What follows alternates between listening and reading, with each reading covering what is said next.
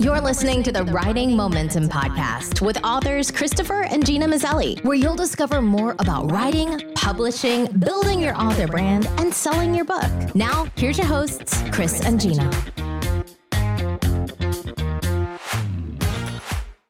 Hello, welcome to the Writing Momentum Podcast. I'm Christopher Maselli, and my wife Gena is missing today. She's out, so it's just me, and I'm sorry that you're just going to have to have me today. But you know what? You get me all to yourself, or maybe I get you all to myself. I'm not sure how that works. But anyway, I'm so glad that you're listening to the podcast today because we're going to talk about something really interesting. And I call this episode, You Forgot to Put This in Your Book because I've been working with authors for a while now and helping authors format their books. We'll format books for Amazon so that they can self-publish on Amazon and and I help them do the interior make it look really good and really strong and I'll often help with the covers also. And in doing all that formatting, I've gotten to see people's raw material of course as they send it before it's formatted. And I have to break it out by sections. Here's the about the author section, and I have to create a section for that, put their picture on it, that sort of thing. And here's the dedication, I'll put that in there. And there's things like that I've noticed that most people don't forget to do. They don't forget to have a dedication. They don't forget to have an about the author. Sometimes they do, but usually not. Often they almost always remember to have an acknowledgments page, right? People who helped them with the book and they like putting that in there. And then, of course, they've always got their main body of the text. Sometimes they'll have a foreword by someone. But what most people forget is to put in any kind of marketing material. And after all, as a self published individual, you know you're going to be doing all your own marketing. So you don't want to forget to put in your marketing material. And I have seen this happen from everyone from someone who just is doing this on their own. They don't have a big following. They're just creating this book and hoping it makes a little bit of a splash when they put it out there, all the way to people who have television shows. Some of my clients have television shows and they'll sell a few thousand books when they let people know about it on air. And yet, both groups tend to forget the marketing material. And I think that's maybe just because we get so focused on the goodness that is the message of our book and the theme of our book that we just happen to leave out that one thing that maybe we're not focused on when we're writing, which is the marketing. Now, if you've been listening to this podcast for any length of time, you've heard Gena and I say, you've got to start building your audience right away, right? Even if you're still working on your book, start building your audience. Go ahead and get out there on social media. Gena and I love to use SocialBee, which you can get at writing.fyi slash SocialBee. That's a it's a social media scheduler that helps you put social media out on all the networks. And we love that because it helps you build your platform with just very little effort. But anyway, so people will go ahead and not be building their audience. And that's so important. You've got to do that. But even though you're going to be marketing that book after it's printed, in the print itself, you want to be including some very important pieces. And that's what I want to talk about here today. First of all, I recommend that at the front of your book, you have a short section of maybe just one to two pages of endorsements. Okay. This can be in usually when I format, I like to call it like praise for Rod's book, right? Or praise for Rod Butler, if that's who's written the book. You want to go ahead and put in praise for the author or praise for the subject that the author's teaching, which is uh, your subject, because often when people go on Amazon, they'll look inside the book. You've done that, right? Where you go to Amazon.com and you click look inside. And when you do that, it's going to show you the first few pages. And in those first few pages, why not have some recommendations, right? Where people are saying, hey, this person is awesome. This subject is awesome. I, I, it just, it kind of gives you, gives you a social proof, right? That lets people know that, hey, this, this is a good book. So, one, be sure to put in the praise for the book. Second, at the back, go ahead and advertise your other material. I can't tell you how many authors forget to do this. I've had authors that have six, seven, eight books out, and they'll give me the manuscript, and it has nothing in it at the end that mentions other books that they have. And if someone likes your book, they're very likely to go ahead and purchase another one. And so you've got to let them know that. I like doing it at the end of the book because that way, first of all, you don't want to have it in front of the front material because then it just seems like an advertising piece. So you put it at the end, but then when people have that good feeling when they finished your book, and they like what you've said, they can see that, oh, you've written other stuff too. And so if you've written other books, you can put your other books in there.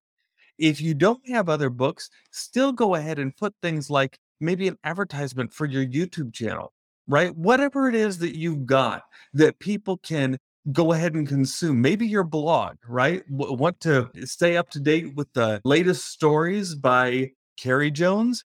Go ahead and read this by blog. It's right here, right? So you do that kind of thing, and people will be drawn to more things that you're selling. So don't forget those two things. Now, that said, if your book got published and it didn't have those two things, I'd say I think you're leaving some important things on the table. But I wouldn't say that you completely forgot the most important thing. And that is because there is one thing you've got to put in there. And if you have listened to this show for some time, you're not going to be surprised at what I'm about to say. We talked about it for the full episode 35, and that is you've got to put your lead magnet in the book, right? Your lead magnet is a small, quickly consumable something that people will exchange their email address in order to receive. So, for instance, it might be a checklist of things that you should wear for your Western wardrobe if your book's about Western wardrobes. It might be a friend of mine does a lot of recipes. It might be a recipe, right? The greatest seasonable recipes, right? A friend of mine, Tony Chisholm, she wrote the book Never Meet the Devil Naked. It's about putting on your spiritual armor, right? Here is her lead magnet. It is a study guide for that book. Now, I think that's a really good lead magnet because if you're going to get her book, then most likely you'd like every chance to consume it as best you can. And one of the best ways to do that is through a study guide that accompanies it. And she puts that advertisement for right at the front of her book. Let me read it to you here. When you get into about page six or seven, it says, Hello, warrior. You've purchased Never Meet the Devil Naked now enjoy this free PDF study guide, normally $20, as my gift to you. It's filled with interactive questions, reflections, and more, all designed to help you develop your warrior spirit. To download your free PDF study guide, simply go to this URL, and she's got the address right in there. Now, here's what's great about that. First of all, as I said, you get the book, you're excited about learning it, you see that at the beginning, more than likely you're going to go and put your email address at that URL to get that study guide. Now, Tony is excited about that because she knows that if you read her book, she's going to be with you for about a week. But if you get on her email list, she can build a relationship with you and you guys can be together for years. And you can really help help someone if you're doing like a self-help book or the spiritual book like she's doing. But there's another aspect to this that I think is really interesting.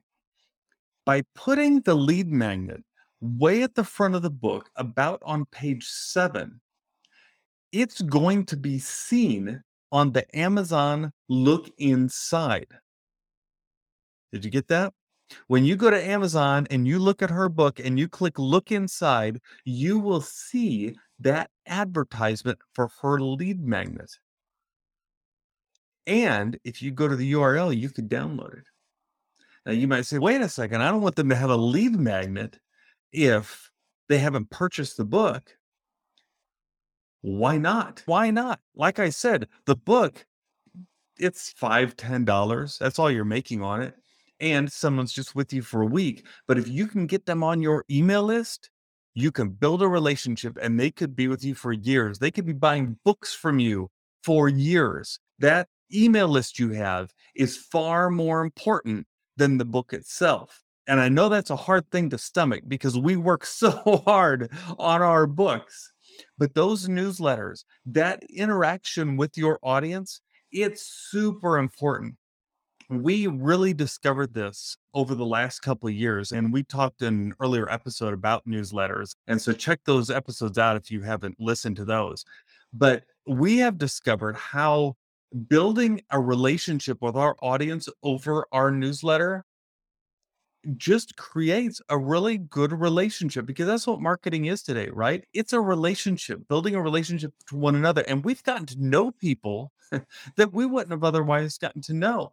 And that's one of the great things about this new economy that we're in is that we're not just selling widgets to faceless people, right? We're actually able to build relationships with people as authors. How cool is that? I think that is just so awesome. So, anyway, and just as a recap, authors don't forget to put a lot of things in their books, but they do usually forget the marketing material, like the praise at the front, right? Like the other books they have for sale at the back. And most importantly, their lead magnet, the quickly consumed piece of material that they will exchange for their email address. And they'll give you their email address. Again, if you want to learn more about lead magnets, we talk about that in episode 35. It's a good one, and I think it'll help you figure out what should your lead magnet be. All right, well, that's all I've got this week. Next week, Gena should be back. And until then, I hope that you will rate, review, subscribe, share this podcast with another writer. We're really trying to get the message that this podcast is available out there because there's a lot of there's some writing podcasts there's not a lot i think especially that focus on marketing and just really down to earth stuff which is hopefully what we're doing. And and so we'd like to let more people know about it. If you can go ahead and write a review or share it with a friend that would really help. And of course subscribe so that you never miss an episode. All right that's all i got for this week. Until next week don't forget that together we have writing momentum. Bye writer You've been listening to the Writing Momentum Podcast with authors Christopher and Gena Maselli. Don't forget to subscribe and get the show notes at writingmomentum.com backslash podcast. Until next time, we hope that you have writing momentum. Hey, writer, do you struggle with finding time to write? Well, you're not alone. In fact, time is the number one challenge that most writers face when it comes to getting their books finished. That's why we've created Writing Moments. Weekly sessions you can schedule on your calendar to write online with me, Gena, award winning author and screenwriter Rene Gutteridge, and other writers who have similar goals as you. Each week we're meeting for a short writing training, Q&A, and then 45 minutes of uninterrupted writing time together, where we'll keep each other accountable to get our stuff done. If you'd like to find out how you can join us for some upcoming writing moments, just visit writingmomentum.com slash writing moments. We'd love to have you there. That's writingmomentum.com slash writing moments.